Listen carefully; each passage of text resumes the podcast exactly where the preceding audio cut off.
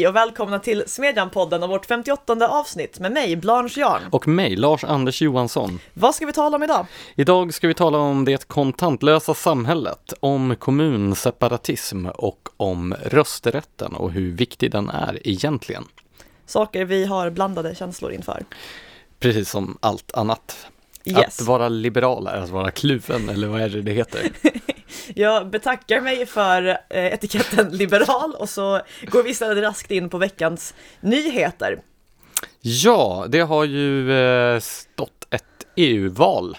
Mm, det var kul. Vad har vi att säga om det? Röstade du hårt? Jag har Extra ingen hårt. kommentar eftersom jag tror starkt på valhemligheten. Men jag antar att många liberalpartister har gått och röstat extra hårt den här gången eftersom det ser ganska mörkt ut. När vi spelar in det här så pågår fortfarande den slutgiltiga rösträkningen. Och som det ser ut nu, med ungefär hälften av distrikten räknade, så ligger det på, vad var det senaste, 3,90. Alltså, jag ber om ursäkt om jag ger uttryck för liberal hat nu eller sådär, men jag är så nöjd med detta. Alltså det här partiet är det svenska partiet som har den absolut sämsta EU-politiken och nu får det vad det förtjänar. Åtminstone enligt väljarna. Vi kan ju också konstatera att eh, Marine Le Pens eh, parti fick fler mandat i Europaparlamentet än Sverige. Ouch!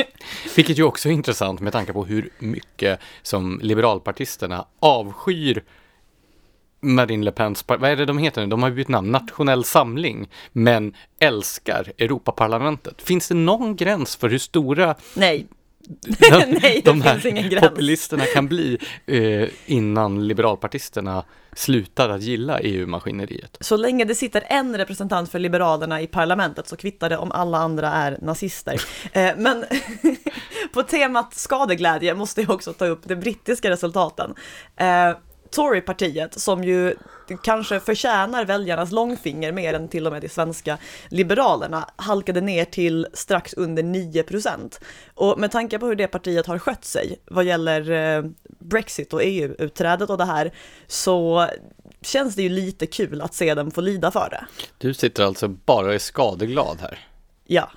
Jag, jag tänker på det, jag, jag kan inte släppa liberalpartiet riktigt, för den här eh, masochistiska läggningen som kommer till uttryck i deras vurmande för ett politiskt system där de inte själva är välkomna, det finns ju även eh, i den svenska regiondebatten, där då liberaler och även centerpartister drivit på för en regionreform med sammanslagningar av landsting till storregioner, där de här två partierna i praktiken då skulle utraderas på regionnivån. Alltså, Det är ett tydligare exempel på att såga av den gren som man själva sitter på har väl sällan setts. ja, det, vi får ju se om det dessutom väljer Erik Ullenhag till partiledare också. Apropå att såga av den gren som man själva sitter på. Du fick ju någon slags mentalt sammanbrott över tobaksindustrin häromdagen som du annars är en varm anhängare av. Ja, oh ja, fast alltså tobaksindustrin gör det ju svårt att gilla den. Nej men så här, jag tycker Men alltså, att så här, det är ju jag som röker cigarrer, men det är du som går runt och vurmar. Kan du förklara den här paradoxen? Röker du ens, Blanche? Jag tror aldrig jag har sett dig röka. Vi har ju rökt cigarrer. Jo, jo, absolut, men det, är inte, det verkar inte vara liksom, det var undantaget snarare än regel, eller? Ja, men jag tar en principcigarett också någon gång ibland för Okej. att, eh, ja av princip helt enkelt. Men den här vurm, är det inte så här att du är för tobaksindustrin för att du är emot de som är emot tobaksindustrin? Handen Nej men på alltså, hjärtat. jag brukade ju röka när jag var ung. Eh, Eh, jag vet. Eh, men, eh, men slutade med det. Eh, men hur som helst, vad som stör mig så mycket med tobaksindustrin är den här ryggradslösheten. Alltså grejen är, det finns väldigt många goda argument man kan göra mot att röka. Alltså, det stämmer att det är dåligt för människor och skadligt och så här, men det är inte tobaksindustrin som ska hålla på och uppmana människor att sluta röka och ändå är det exakt vad den gör. Eh, nu gick Sverigechefen för Philip Morris, som är en av de verkliga jättarna i branschen, ut och Dels uppmanade han att sluta röka och dels så sa han att Sverige ska bli världens första rökfria land.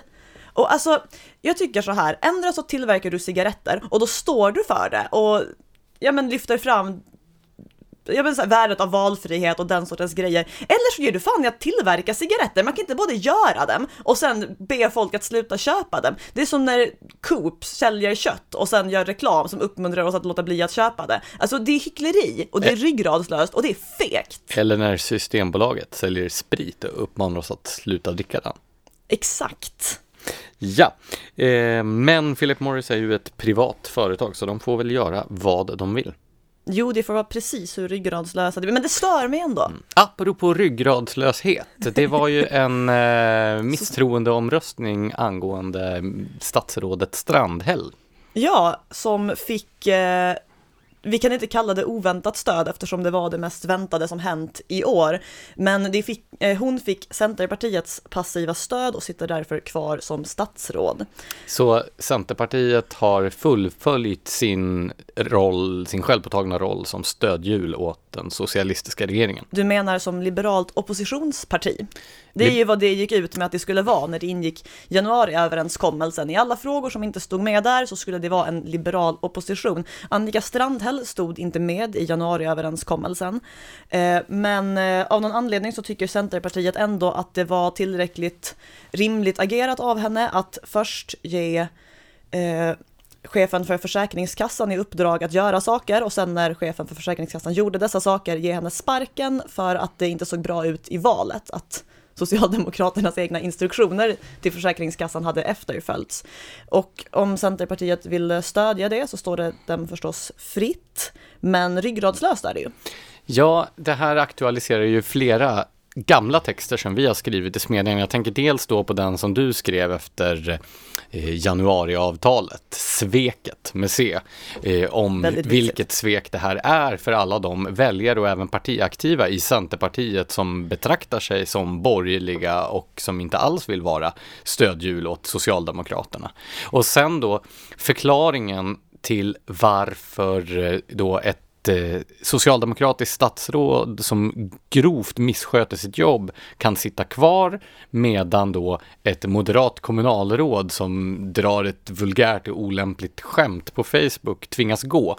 Det svaret till de här dubbla måttstockarna finns i min text från i höstas, nämligen det borgerliga Stockholmssyndromet. Hur trots, alltså Socialdemokraterna kan krympa och krympa, de kan i princip utraderas av väljarna, men de borgerliga kommer fortfarande att överlåta problemformuleringsprivilegiet till det gamla maktpartiet. Och så länge Socialdemokraterna tillåts ha problemformuleringsprivilegiet och sitta som någon slags enväldig domare över vem som är anständig och vem som inte är det, då kommer de borgerliga partierna aldrig att kunna vinna, vare sig det debatter eller val. Nej, och alltså ända sedan januariöverenskommelsen ingick så har det ju varit uppenbart att dess partier inte kommer att våga liksom, ta ställning mot Socialdemokraterna. Här får man ändå ge Liberalerna att det ju faktiskt var för att, eh, alltså det, det röst, åtminstone tänkte det rösta för att eh, misstroende förklara Strandhäll och jag har för mig att det gjorde det också. Eh, men frågan är om det hade gjort det även om det haft en avgörande vågmästarroll. Ja, statsministern Stefan Löfven försökte ju få det till att den här misstroendeförklaringen handlade om att Strandhäll är kvinna. Ja, det är förstås kvinnoföraktet och så ett allmänt hat mot kvinnor som får en att ifrågasätta en kvinnlig statsminister. Det kan inte vara så att hon haft andra egenskaper än att hon är kvinna som kan ha irriterat folk. Men som tur är så har ju då feministerna flyttat fram sina positioner den gångna veckan. jo tack. Enligt... Hur känns det med systerskapet Blanche? jo då, eh, enligt principen if they go low, we go lower, har nu grundaren till den svenska metoo-rörelsen, om man kan kalla henne så, Cissi Wallin, lanserat feministernas eget avpixlat. Det är hon som är föremål för en förundersökning om förtal mot Fredrik Virtanen, eller hur? Ja, och det verkar som att hon är intresserad av att bli föremål för fler sådana. Eh, Gardet heter den här hemsidan som har lanserats. Den förefaller ha lånat inte bara från Avpixlat utan även från Lexbase och Flashback, eh, två populära sidor på nätet som inte har varit föremål för någon kritik alls.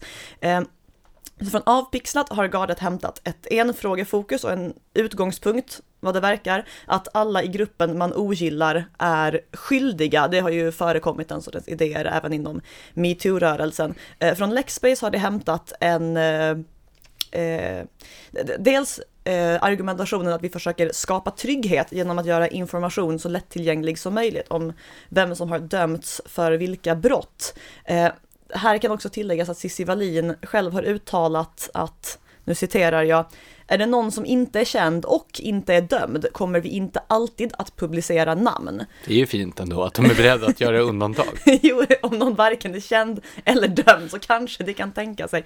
Nej men ska man tolka det här bokstavligt, vilket man ju rimligtvis ska, så innebär det att om någon är känd men inte dömd så kommer det att publicera namn. Eh, och på det temat har vi även Flashback som inspirationskälla med en viss uthängningskultur.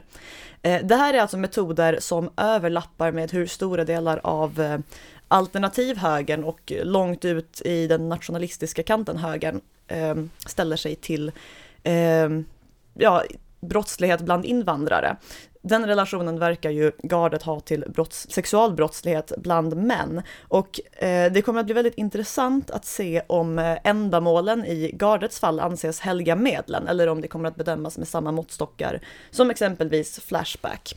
Men det här är ju precis som med kommunismen, det är en fin tanke. Ja. Eh, nej. Nej, det är inte alls en fin tanke. Det är en jättedålig, dåligt tänkt och antagligen illa utfört. Eh, vad har mer hänt? Jo, vår favorit Daniel Heldén, trafikborgarrådet med den borgerliga alliansens goda minne här i Stockholm, har visat framfötterna. Ja, eh, Stockholms stad kommer att få ett lånecykelsystem med både elcyklar och det alltid lika populära lådcyklarna. Åh, nu blir det till att ställa bilen när man ska till fjällen nästa gång.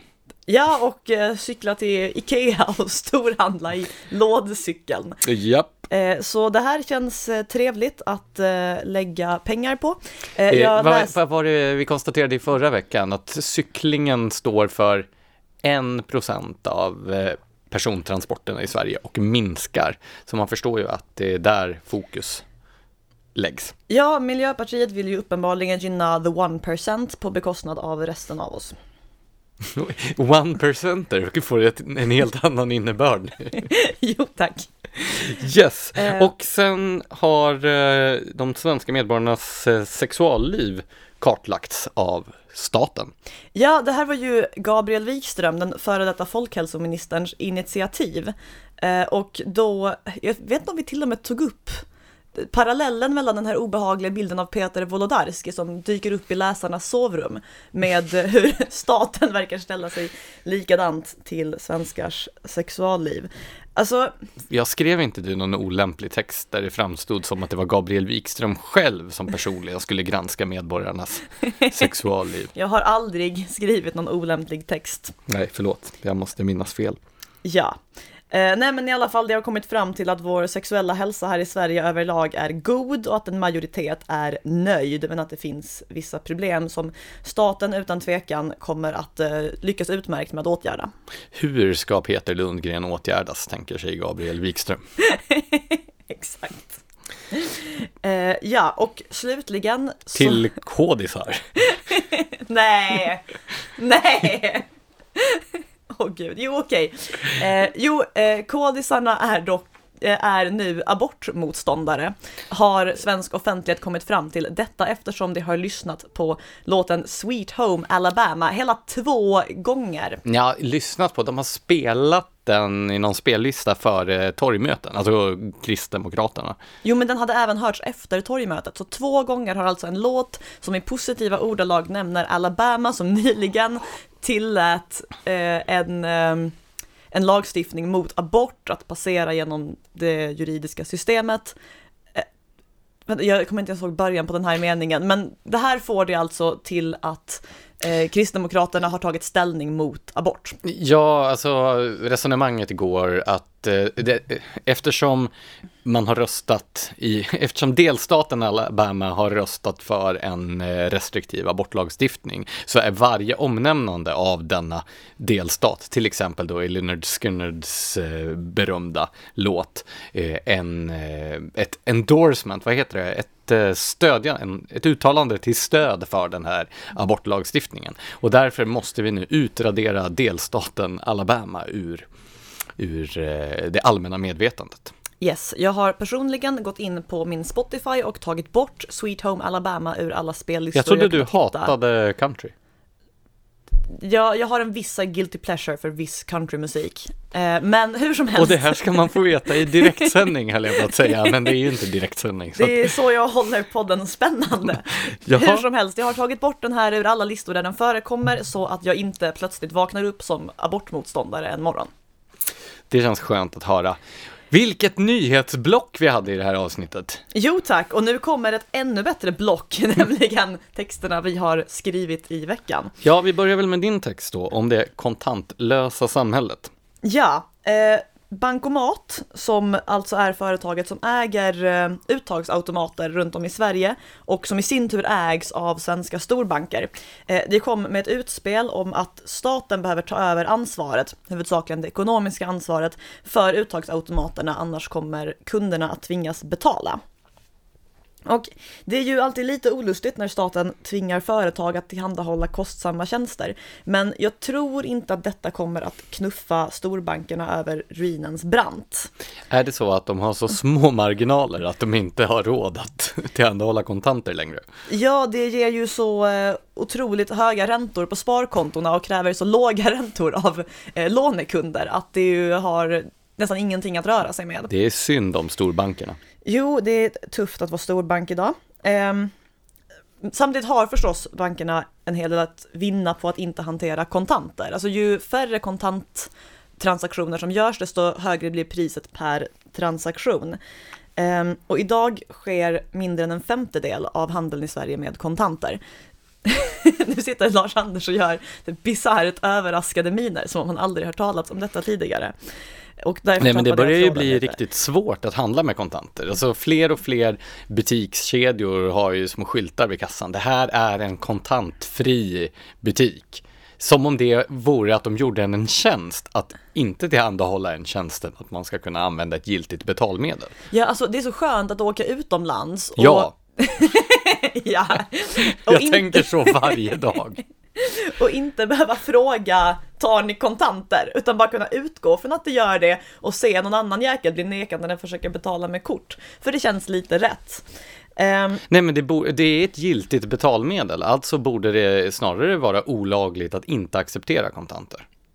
Okej, nu kanske vi tar i lite, men... Nej eh, men det är ett giltigt betalmedel i Sverige, då borde man ju kunna betala med Jo, alltså jag, jag tycker absolut man bör kunna det och det tycker även en majoritet av Sveriges befolkning.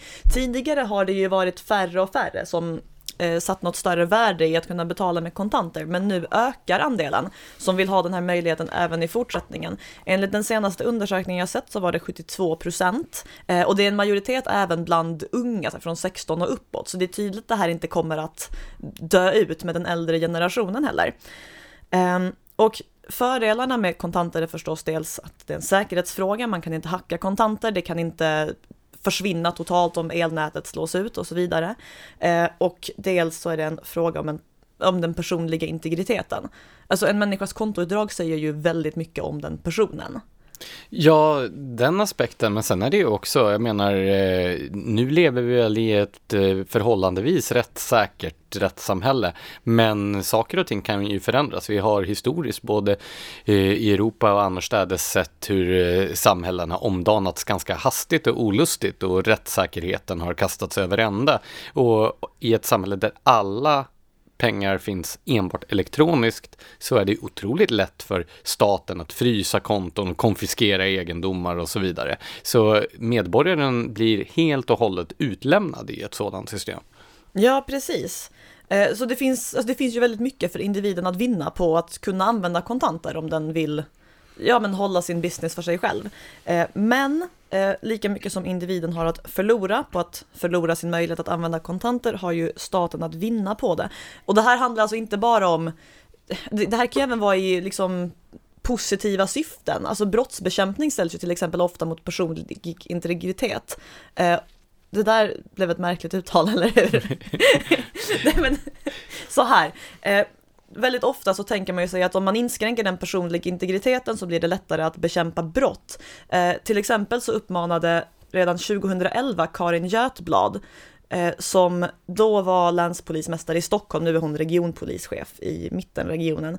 Eh, hon uppmanade människor att låta bli att betala kontant för att inte gynna den svarta ekonomin. Tanken är att ju färre kontanter som finns i omlopp, desto mer kommer den svarta ekonomin att vara tvungen att lämna digitala spår.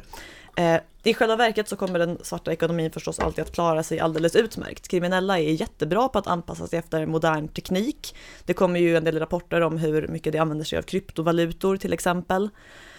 Eh, men eh, oavsett vilket så upplever förmodligen staten att den har mer att vinna på att göra sig av med kontanter än att behålla dem. Alltså trots den här rikets säkerhetsaspekten. Eh, Problemet är bara att om staten gör som Bankomat önskar och tar över mer ansvar för de här uttagsautomaterna, eh, då är risken att uttagsautomaterna går samma väg som annan samhällsservice. Det har ju du tagit upp, vi har väl diskuterat det i podden och inte bara skrivit om det. Det här att poliskontor, sjukvård, myndighetskontor och så vidare försvinner först från landsbygden och in i centralorterna och sen vidare in till städerna. Och det här gäller alltså verksamhet som staten generellt är positiv till att bedriva om man kan tvivla på dess intresse av att behålla kontanter i samhället så finns det desto mer anledning att oroa sig för att det skulle faktiskt försvinna på allvar. Ehm, så det ser mörkt ut för oss som vill behålla kontanter. Problemet är bara att det i hög grad är vårt eget fel. Alltså det är ju på grund av att det är så få som använder kontanter idag. 18 procent av all handel är det som sker med kontanter. Som det blir så dyrt om man får ett argument för att ta bort kontanter. Du är ju faktiskt ett föredöme Tack. i det här avseendet. Som, du har inte ens skaffat Swish, eller hur? Nej, alltså jag har nog förlorat lika många vänner på att inte skaffa Swish som jag har förlorat på att inte gilla Disney-filmer. Men jag står fast vid det principerna går alltid först. Ja, för, ja, alltså det här måste vara en generationsfråga för eh, åtminstone bland mina jämnåriga så baseras inte vänskapen på att man ska sitta och skicka pengar till varandra digitalt. Nej men man gör sig jobbig om man inte har Swish. och du tror att det bara är den, den faktor som gör var... att dina vänner tycker att du är jobbig? Nej det är Disney-filmerna också då. okay. Annars är jag ju en väldigt lätt människa att ha att göra med. Nej men som, eh, jag är ju inte bara journalist och eh, opinionsskribent, jag är ju också trubadur och i trubadurvärlden är kontant, den kontantbaserade ekonomin fortfarande A och O det är ju, jag menar visst, jag vet att vissa gatumusikanter och sådär skriver upp ett swishnummer eh, som folk kan swisha, men min misstanke är att eh, benägenheten att swisha till exempel till en gatumusikant, samma sak med kollekten i kyrkan på söndagar, att den är lägre. Jag tror att det är många olika typer av verksamheter där man har varit van med att skänka eller betala med kontanter som får det svårare på det här sättet. Ja, precis. Det finns ju många små verksamheter. Jag kommer ihåg att när jag började jobba som ledarskribent för kanske fyra år sedan eller så, så eh, var det på tapeten det här med hur torghandeln eh, i allt högre grad behöver ha ett eh, avancerat kassasystem, vilket kostar den massor av pengar. Alltså det är ju ofta dyrare för de små verksamheterna att hantera digitala pengar än att hantera kontanter. Så det är ett problem för dem också. Men eh, vad kan man göra då? Alltså naturligtvis som privatperson kan man ju framhärda i att försöka använda så mycket kontanter som möjligt. Men vem ska man påverka? Finns det politiker eller vill, vill, var ligger ansvaret här? Alltså jag tror ju mer på att påverka genom att så att säga rösta med fötterna. Alltså vill du ha kvar kontanter, se till att använda dem då. Eh, än att försöka påverka politiker jag tror man har mer för det. Så alltså det här, den här majoriteten som väldigt gärna vill ha kvar möjligheten att handla med kontanter, gör det i så fall istället för att gå runt och liksom hoppas på att andra ska göra det så att du kan njuta av frukten om tio år. Det låter bra. Vi uppmanar alla Smedjan-poddens lyssnare att ta ut kontanter och handla med dem. Och posta till oss så kan ni få en Smedjan-tröja i utbyte. Cash is king! Ja, Eh, ska vi eh, röra oss vidare till kommunseparatismen? Ja, precis. Eh, det här anknyter till ett ämne som jag har berört flera gånger i smedjan, nämligen den om urbaniseringen och avfolkningen av landsbygden.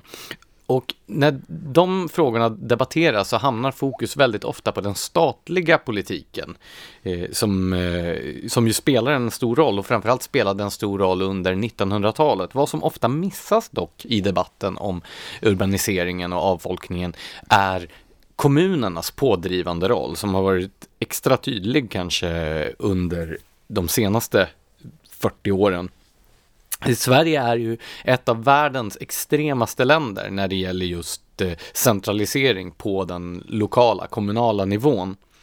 Eh, mellan 1952 och 1974, alltså inom loppet av endast 22 år, så reducerades antalet svenska kommuner från 2498 till 278. Och det här var ett dråpslag mot, ja, bland annat då den lokala demokratin. Inom de här 22 åren så försvann nio av tio politiska förtroendeuppdrag i Sverige. Vilket ju innebar att kommunpolitiken, eller politiken överhuvudtaget, professionaliserades och eh, flyttades bort från medborgarna. Innan det här, ja förlåt. Det Nej men jag kom bara att tänka på att Per Dahl har ju skrivit en essä i Smedjan i början av året om just hur eh, hur politiker har utvecklats till en egen samhällsklass och där tar han upp det här med att förr kunde man hitta folk ur det lokala civilsamhället i kommunfullmäktige men idag är det ungdomsförbundare som har liksom engagerat sig i MUF från och med att det var 12 och sen så här lagt 20 år på att jobba sig upp och bli kommunpolitiker som sitter där. Ja, alltså politiken har ju professionaliserats och blivit ett slags alternativ karriärväg där människor då eh, antingen är sysselsatta och avlönade inom politiken eller i till politiken angränsande verksamheter, ungefär PR-byråer.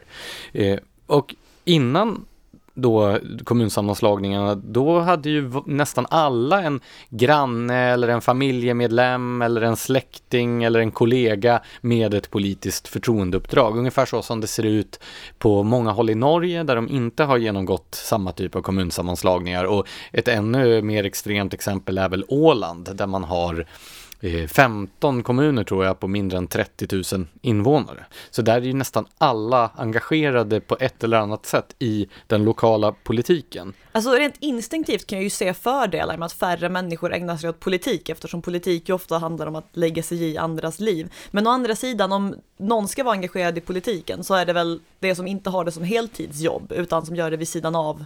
Ja, dessutom så blir ju kommunala angelägenheter i sådana här små eh, små kommuner, väldigt praktiska, eh, ja alltså praktikaliteter i vardagen. Det är ju inte de här stora politiska enheterna som kör över människor, tar hälften av deras inkomst och bygger äventyrsbad. Det blir ju en helt annan sak. Jag tror att mycket av det som vi idag upprörs över eh, vad gäller kommunalt slöseri med skattepengar och så vidare skulle inte ske i de här små kommunerna, för då skulle människor ha en mycket mer direkt möjlighet att påverka besluten och och eh, dessutom så är det ju inte möjligt att göra gigantiska vansinnesprojekt med små kommunala budgetar. Det finns mycket, mycket att vinna på det. Men själva tanken med de här kommunsammanslagningarna mellan 1952 och 1974 var ju just att man skulle få större politiska enheter för att kunna genomdriva större projekt. Det här större var... äventyrsbad. Ja, men det här var ju lite innan äventyrsbaden blev på modet, men det var en tid som präglades av en stark övertro på politikens förmåga att gå in och lägga människors liv till rätta. Den här sociala ingenjörskonsten stod ju på sin topp under den här perioden. Här måste jag ändå invända att den känns rätt stark även idag. Alltså, den är ju stark i den politiska organisationen, men jag tror inte att den är lika stark ideologiskt bland medborgarna. Jag tror inte att människor tror på politikens undergörande kraft idag på samma sätt som man gjorde under den här perioden. Men vi har ju så att säga institutionaliserat 70-talets tänkande. Och nu är det ju bara en bråkdel av befolkningen som är engagerade i politiken. Men, och de, de flesta känner inte ens en, eh, en politiker. Många vet ju inte ens vad deras då, så kallat folkvalda heter i, i kommunerna. Eh, men vi kan ju se eh, den här konflikten mellan medborgarna då. För i medborgarens, I medborgarens intresse ligger det ju att ha så stort inflytande som möjligt. Men ju större politisk enhet, desto mindre spel, roll spelar den enskilda medborgarens röst. Mm. Så i politikerns intresse så är det ju bättre då ju större politisk enhet eftersom den enskilda medborgaren får mindre inflytande men politikern får större. Och en större budget. Och en större budget. Och eh, den här större budgeten och större enheten brukar ju också motivera, eh, eller motivera från politikernas perspektiv att man också ska höja politikernas arvoden och så vidare.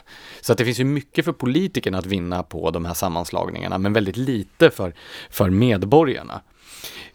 Dessutom, och det är väl själva kärnan i min text, så innebär det här både en maktförskjutning och en ekonomisk omfördelning från landsbygden runt centralorterna och eh, till centralorterna.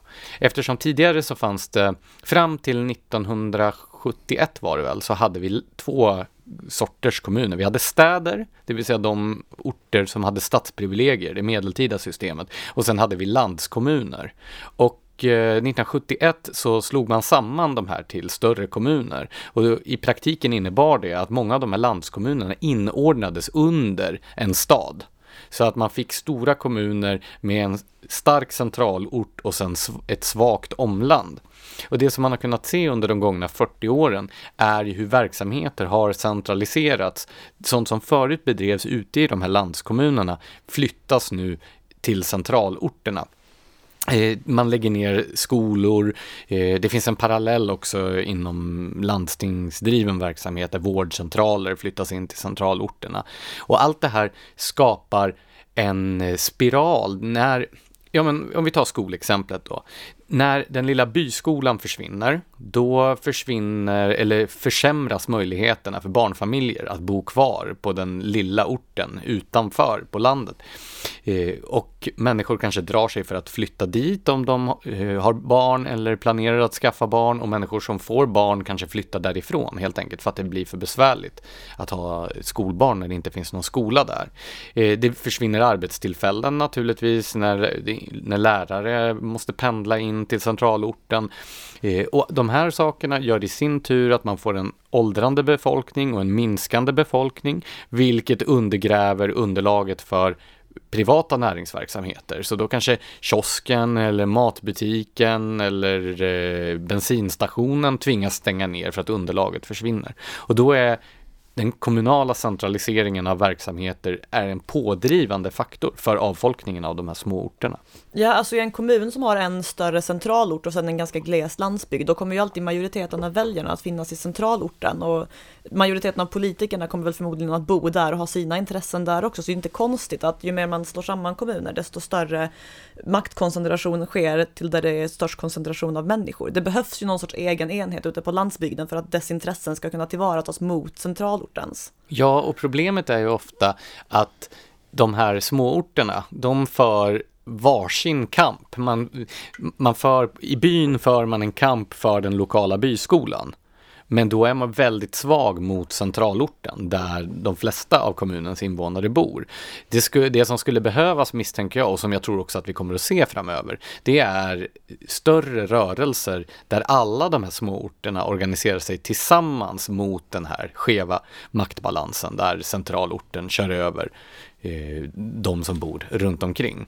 För det är ju sådär också, kommunpolitikerna, de gynnar ju bara sina egna intressen när det gäller den här centraliseringen. De har ju missförstått sitt uppdrag. Deras uppdrag är ju naturligtvis att se till att verksamheten fungerar för medborgarna i kommunen där medborgarna finns.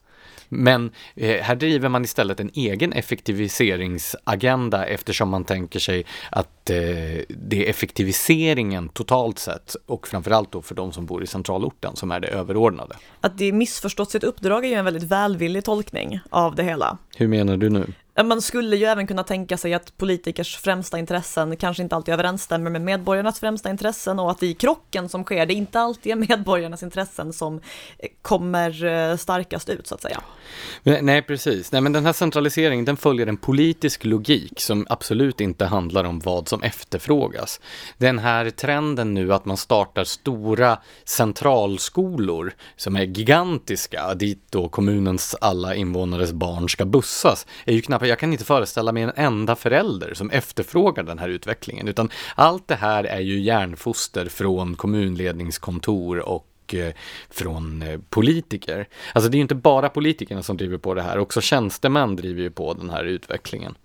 Eh, om man tittar då på hur opinionen ser ut så är det ju nästan aldrig så att det finns folkliga opinioner för sammanslagningar och större enheter, utan de gånger det startas gräsrotsrörelser, då är det ju åt andra hållet för att man vill bryta sig loss. Och redan efter att de här extrema kommunreformerna, som jag, som jag inledde med att säga, Sverige är extremt vad gäller sammanslagningar. Redan omedelbart efter så började motrörelsen att ske. Och sedan 1980 så har 13 nya kommuner bildats i Sverige genom då delningar av sådana här sammanslagna kommuner.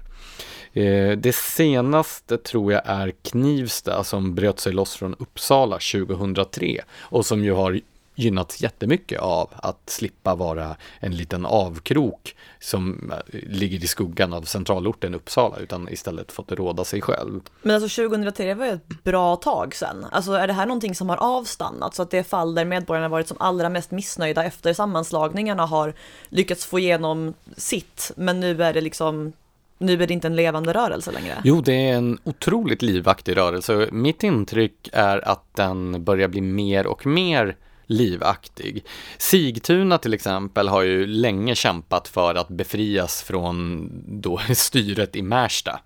Det är ju så att eh, Märsta och Sigtuna är två orter som präglas av väldigt olika mentalitet och kultur och så vidare och Sigtunaborna är ju de som betalar för Märsta-politikernas excesser och det är de ju hjärtinnerligt trötta på. I eh, Huddinge, denna gigantiska kommun söder om Stockholm, så finns det ett ett eh, separatistiskt parti som vill att de östra delarna vid Drevviken ska kunna stå på egna ben. I Nynäshamn, ännu längre söderut, finns ett lokalt parti som har eh, drivit igenom att det ska, jag tror att det ska genomföras en utredning för då att några delar av kommunen ska få bryta sig loss. Sen finns det också exempel från Göteborg där Torslanda länge har kämpat för att bli kvitt Muteborg som det brukar kallas. Och Eh, i Eskilstuna så finns det en stadsdel som heter Torshälla som vill bli en egen kommun också. Ja, och det intressanta att tänka på i sammanhanget det är ju att de här rörelserna finns trots att man inte skulle vinna mycket ekonomiskt på att frigöras från kommunen man vill frigöra sig från eftersom man ändå måste betala för större delen av dess excesser via det kommunala utjämningssystemet. Så det säger ju någonting om hur stark den här rörelsen i så fall är. Ja, absolut. Och den här rörelsen ser vi ju på alla nivåer. Vi ser, eh, vi ser länder då som vill lämna den Europeiska unionen för att stå på egna nationella ben. Vi såg den här separatistiska rörelsen i Skottland och Katalonien till exempel som ville bryta sig ur sina nationalstater. Och sen så ser vi då Skånepartiet. Ja, till exempel även om det verkar vara mindre seriöst i sammanhanget. Vi jo. ser eh, motståndet mot Eh, regionsammanslagningarna. Det är ju ganska ironiskt att några av de första då regioner som bildades i Sverige när den här processen mot storregioner eh, sattes igång var ju eh, eh Halland där är väl som en mikroskopisk eh, region eh, på västkusten och sen eh, Gotland som är, består av en enda kommun. Så några storregioner blev det ju inte direkt. Och i Norrlandslänen där man då hotas att bli sammanslagna till en enda gigantisk region som täcker två tredjedelar av Sveriges yta så är man ju måttligt förtjust, till exempel i Jämtland, av att sjukvården ska styras från Umeå på andra sidan landet. Så någon folklig entusiasm finns ju knappast för det här, utan de enda som driver på är politiker för att de själva gynnas och naturligtvis då tjänstemännen som vill ha större maktapparater att dra i spakarna över. Ja, tyvärr är det ju dock ofta enligt mitt intryck tjänstemän och politiker som brukar vinna när deras intressen står emot vad människor i allmänhet vill. Ja, och den som tvivlar på att det skulle gå att bedriva framgångsrik välfärd och demokrati i små politiska enheter kan ju då resa till Norge till exempel eller då ännu hellre till Åland som verkligen har de här mikrokommunerna som jag nämnde. Eh, tyvärr så har ju både finska och eh, framförallt norska politiker och tjänstemän börjat snegla mot Sverige eftersom de är avundsjuka på den maktbas som deras svenska kollegor har tillförskansat sig. Så eh, man kan väl skicka en varning till våra brödrafolk i öster och väster att se inte de svenska kommunreformerna och eh, regionidéerna som föredömen utan snarare som varnande exempel. Word. Jag har för mig att det var Stigbjörn Ljunggren uttryckte det när, jag, när vi diskuterade skillnaden mellan landsbygdspolitik i Norge och Sverige. Jag tror att jag har nämnt det här kanske i podden tidigare, eh, men han sa i alla fall att ehm, eh, Sverige är ett land som förtrycks av en huvudstad, medan Oslo är en huvudstad som förtrycks av ett land. Jag vet vad jag föredrar. Eh, har vi någonting mer att säga om eh, kommunseparatismen förutom att splittringen är bra och nödvändig? Nej, jag tror vi är rätt nöjda där. Bra, då ge, ger vi oss på den allmänna och lika rösträtten. då angriper vi den också. ja. ja. Eh, alltså nu har det ju under loppet av en vecka dels varit EU-val som vi har nämnt eh, och dels har det varit 100-årsjubileet av kvinnlig rösträtt i Sverige. Och i samband med dessa två eh, tilldragelser så har jag sett så många svulstiga, sentimentala, djupt kända uttalanden om hur rösträtten är det finaste vi har och det bästa, smartaste privilegiet. Och, alltså, det har verkligen varit bombastiskt på en hög nivå. Och inget ont om rösträtten, men i praktiken så har, vänta, skrattade du just till? ja. Okej. Okay. Nej men i alla fall, eh, i praktiken har vi väldigt mycket mindre nytta av rösträtten än av väldigt många andra rättigheter. Jag skulle vilja inskärpa att det ändå är en tämligen stor civilisatorisk landvinning med folkstyre och i den mån man nu kan kalla det för folkstyre. Där kan man ju diskutera hur väl den svenska demokratin står sig. Men framförallt då rätten att rösta är i val där man tillsätter den politiska ledningen och framförallt rätten att rösta bort makthavare som eh, missköter sig är ju en essentiell del av ett fritt samhälle. Jo, det håller jag helt med om. Men som vi har påpekat nyss så är det också så att ju större politisk enhet, desto mindre inflytande har varje enskild eh, medborgare. Menar du att du inte kände inflytandets berusning av att vara en del av en 7,2 miljoners valmanskår som i sin tur var en del av, vad var det, 500 miljoner? Drygt 350 miljoner 350. röstberättigade har jag bildat mig uppfattningen att det finns runt om i Europa. Eh, känner du till nationalekonomen Gordon Tullock? Namnet har hörts i något sammanhang. Han låg bakom eh, Public Choice-skolan. Ja. Eh, han sa det så här, det är troligare att man dör på vägen till vallokalen än att ens röst förändrar valresultatet. Eh, och tyvärr så har han ju en poäng i det. I EU-valet så får eller i alla val, men det är ju extra tydligt det här gigantiska EU-valet, så får varje väljare en i praktiken obefintlig skärva av makt att bestämma över vem som ska leda en organisation som i sin tur tar sig allt större makt över väljarnas liv. Eh, och vi kunde också notera att eh, deltagandet i EU-valet den här gången lyckades krypa över 50 strecket och det framhölls som en stor seger för demokratin och så här. I själva verket är det ett jättestort legitimitetsproblem att Bryssel regerar med blott hälften av valmannakåren i ryggen. Eh, det kan finnas massor av anledningar att välja bort att rösta. Eh, man kan vara ointresserad, vilket ofta framhålls som någon sorts synd, men att vara politiskt ointresserad är faktiskt en rätt så här legitim och inte särskilt konstig inställning. De flesta kan ha bättre för sig än att intressera sig för politik. Så ens inflytande som väljare står ju i direkt proportion till hur stor valmanskåren är i den enhet som röstar. Så ju större enhet desto mindre inflytande. Det är väldigt enkel matematik. Jag har för mig att Aristoteles slår fast att eh, en politisk enhet får bestå av är det 10 000, att det är maxtaket, för därefter kommer det att urarta, att då kommer små grupper att ta makten över detta, att man kan inte ha större politiska, alltså större politiska enheter och kalla dem då demokratiska. Nej, precis. Så att det, det, är inte konstigt att en inte helt opåkallad känsla av maktlöshet uppstår inför EU-valet. Och Sen finns det också den dimensionen att vilka som än sitter i Europaparlamentet så är det fortfarande EU-kommissionen som lägger förslagen. Och det finns ingen demok inget demokratiskt inflytande över EU-kommissionen. Och sen så funkar det också i praktiken så att när kommissionen har lagt ett förslag så röstas det nästan utan undantag igenom i parlamentet. Alltså det bästa man kan hoppas på är att några formuleringar ändras. Jag kommer ihåg det här från när eh, eh vapendirektivet eh, röstades igenom för två år sedan och jag skrev mycket om det. Att jag fick rätt ofta höra det, att nej, men det kommer ju att röstas igenom i en eller annan form, så det bästa vi kan göra är att göra oss av med kommissionens värsta galenskaper. Att rösta bort förslaget helt fanns liksom inte riktigt på kartan. Så med andra ord, ens röst i Europaparlamentsvalet avgör i praktiken Alltså den gör i praktiken ingen skillnad alls. Eh, och här är det viktigt att vara tydlig med att jag alltså inte argumenterar emot rösträtten. Alltså, ju mer inflytande människor har över politikerna, desto bättre. Poängen är att idén att rösträtten på något vis är viktigare och större än övriga rättigheter skapar en obalans i det demokratiska systemet.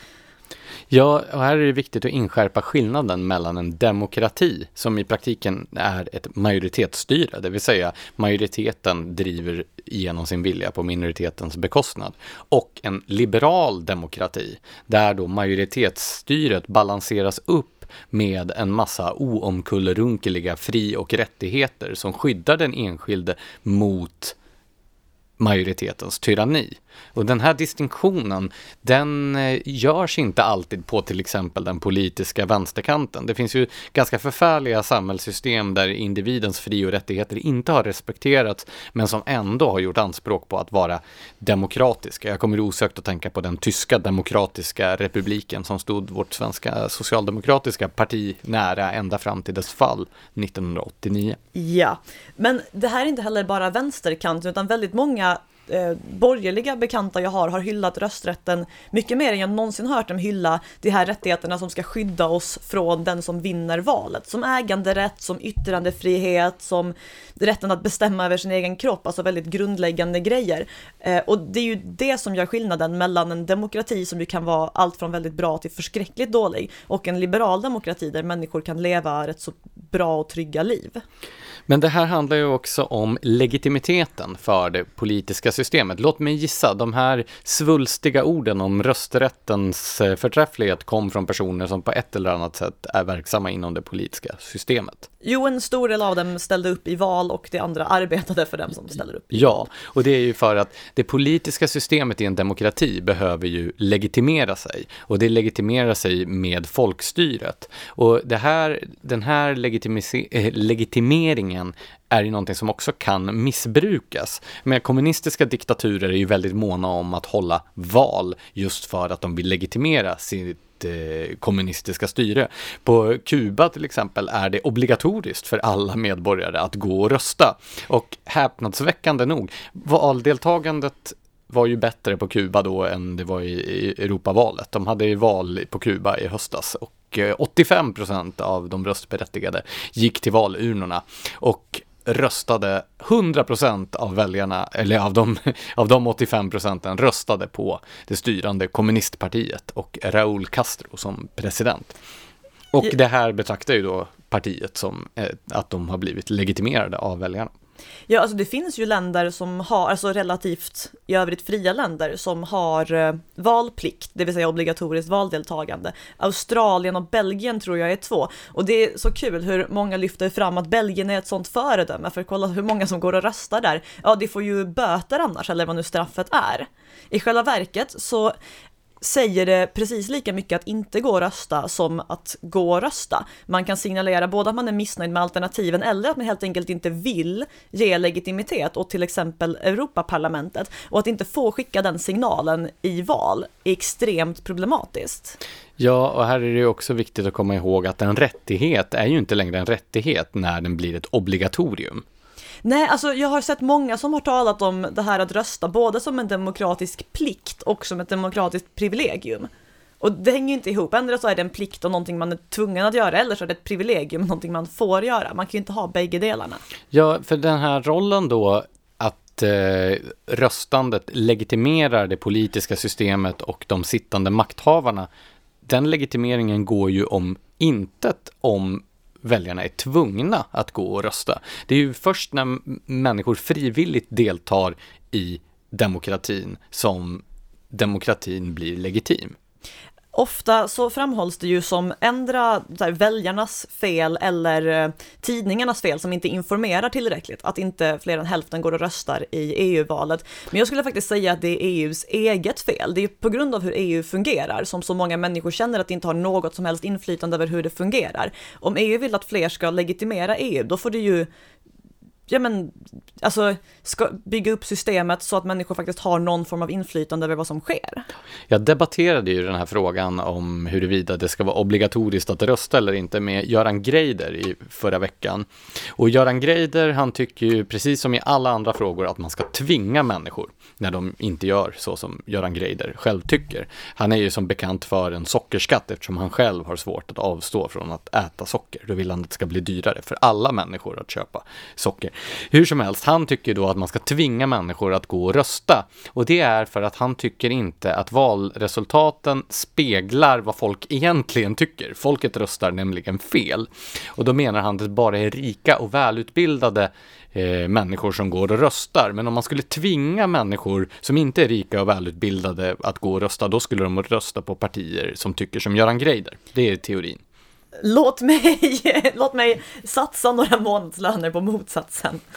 Ja, Det är ju en ganska känd, eh, det är väl någon sorts vedertagen sanning att valdeltagandet är som lägst bland grupper som annars hade röstat på lite mer populistiska alternativ. Jo, men det kanske är en tanke som tilltalar den gode chefredaktören på Dala-Demokraten. Ja, du tänker så.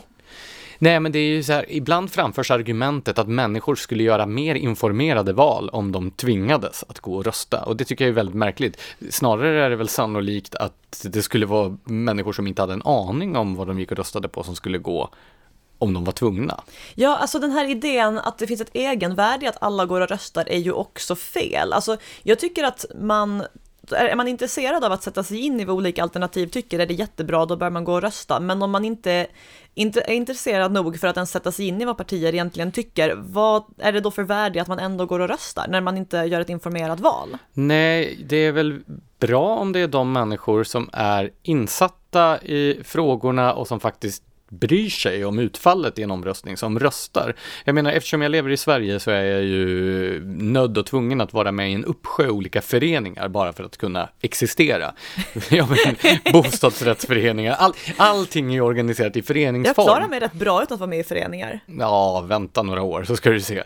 Men eh, allting är ju organiserat i föreningsform och då sitter man där på föreningsstämman och det ska röstas om det ena eller det andra. Och då tycker jag att det kan vara ganska skönt att i de frågor där jag antingen inte har hunnit sätta mig in i fördelar och nackdelar med de olika alternativen eller vilket ju också förekommer, där jag helt enkelt inte bryr mig om hur det blir i en enskild sakfråga. Att faktiskt avstå, för då är det väl bättre att jag överlåter det beslutet till de som är engagerade i frågan och som vet vad det handlar om.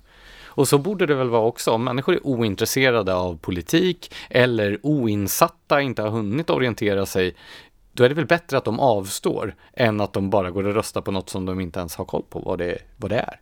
Ja, eller hur? Alltså jag kommer ihåg valet 2014 när jag på riktigt fick kommentaren från en bekant. Nej men det är klart jag röstar på Miljöpartiet, det har ju den sötaste partiledaren.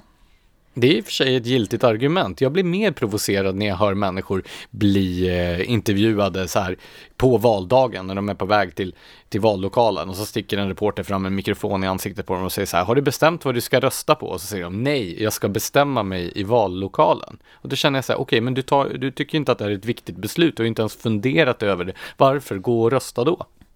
Ja, fast så här, om man vill rösta på vem som ser bäst ut kan man väl liksom sätta sig i juryn för en skönhetstävling istället och lämna politiken Fast skönhetstävlingar är ju numera eh, inte politiskt korrekt. Nähä, jag missade det. Jag Eller har beklagar ni och tar avstånd. Fortfarande skönhetstävlingar nere i Skåne. Ingen kommentar. Och jag tar avstånd. Ja, är det någonting du vill tillägga kring rösträtten? Nej, jag tar avstånd från det här ämnet och Ja. går vidare till lyssnarkommentarer. Ja, slutsatsen var i alla fall, rösträtten är viktig, men de liberala fri och rättigheterna är viktigare. Exakt. Bra! Har vi fått in några lyssnarfrågor? Ja, det har vi fått. Eller läsarfråga. Så här, om vi är två i en podd så behöver du inte svara på dina egna frågor, utan du kan lämna det åt mig också. Ja. Men eh, ja, det har vi fått. En Thomas Östman har kommenterat din text om eh, Vänta, vad är det? det här är texten om eh, klassföraktet hos miljörörelsen, eller hur? Ja, precis. Ja. Ska du eller jag? Nej, men jag kan, jag kan läsa upp hans eh, kommentar.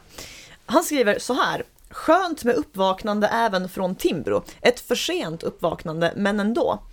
Problemet idag är att vi sitter fast i dagens situation på grund av att bland annat tankesmedjor som Timbro också har drivit globalisternas agendor med miljö, globalism och öppna gränser-politiken. Man behöver bara gå tillbaka till 2015-2016 så blev man uthängd för att vara en idiot som varnade för den här utvecklingen. Som redan är sagt, skönt med ett uppvaknande även från Timbro, men dessvärre ett för sent uppvaknande. Vad har Alltså- du att säga till ditt försvar? Nej, men den här typen av kommentarer kommer nästan hela tiden. Just det här med uppvaknande. Och eh, mönstret är ju det där, man framför en åsikt som man har drivit hela tiden, alltid. Och sen anklagas man plötsligt från någon random läsare för att då ha ändrat ståndpunkt. Jag har inte ändrat ståndpunkt. Tack för din kommentar, Thomas Östman. Men eh, den här linjen har jag konsekvent drivit sedan jag började med opinionsjournalistik. Eh, 2009 var det jag började som opinionsskribent och på Timbro har jag arbetat sedan 2011. Så eh, jag vet inte riktigt det här för sena uppvaknandet. Möjligen så kan det väl vara så att du själv inte riktigt har haft koll på vad som har publicerats från mig och andra kollegor här på, på Timbro. Eller så är det du som i tio års tid har misslyckats med att nå ut med ditt budskap till Thomas Östman. Men det är i alla fall en ganska tröttsam sån här eh, retorik, detta med uppvaknande och ögonöppnare och sådär. Nej, det är inte, det är inte Timbro som har drivit miljörörelsens elitistiska agenda. Snarare har vi försökt att motverka den. Och om ni går in på eh, Smedjan, alltså timbro.se snedstreck smedjan så kan ni fylla i då miljö och få upp allt som vi har skrivit på det här området. Så, och Smedjan har ju då funnits i två och ett halvt år nu, så att, men det finns ju även artiklar eller rapporter och så vidare som går längre tillbaka på, på Timbros hemsida. Så eh, om ni vill skaffa er en sann bild av vad Timbro och Smedjan har gjort på det här området så använd det lilla sökfönstret, för det funkar väl nu? Det var krångel med Ibland, det. Ibland funkar det. Bra! så testa er fram. Eh, på temat att eh, vakna upp så vill jag uppmana er alla att eh, öppna ögonen för möjligheten att prenumerera på Smedjans nyhetsbrev. Det gör man också via nämnda hemsida. Ja, precis. Det finns en ruta där man fyller i sin e-postadress och då får man Smedjans artiklar varje morgon i sin inkorg. Det är fantastiskt. Då slipper man till exempel vara inne på Facebook för att se länkarna till våra artiklar. Samtidigt vill vi givetvis rekommendera alla att följa oss på Facebook och Twitter. Om ni nu har Twitter. jo, Jo, och sen, sen brukar du också påminna om att man ska betygsätta podden. Alltså ett högt betyg naturligtvis. Om ni tycker att den är dålig ska ni inte betygsätta den. Alltså jag har ju sagt det en gång i podden, men om det är att jag brukar göra det så kör vi på det. Eh, om, ni, eh, om ni vill så gå in och kommentera podden, men tänk er då att ni är nordkoreanska undersåtar och vi är Kim Jong-Un. Så ser jag på relationen till våra lyssnare också. Och slutligen då eh, vill jag påminna om att vi har den här eminenta Smedjan-t-shirten till salu. Ingen offerkofta står det på den. Och den kan man köpa genom att skicka ett mail till mig, lars.anders.johansson timbro.se. Den kostar 150 kronor och eh, jag förklarar i mejlet hur man gör med betalning och så vidare. Och med de orden önskar vi er en trevlig helg. Tack för att ni har lyssnat.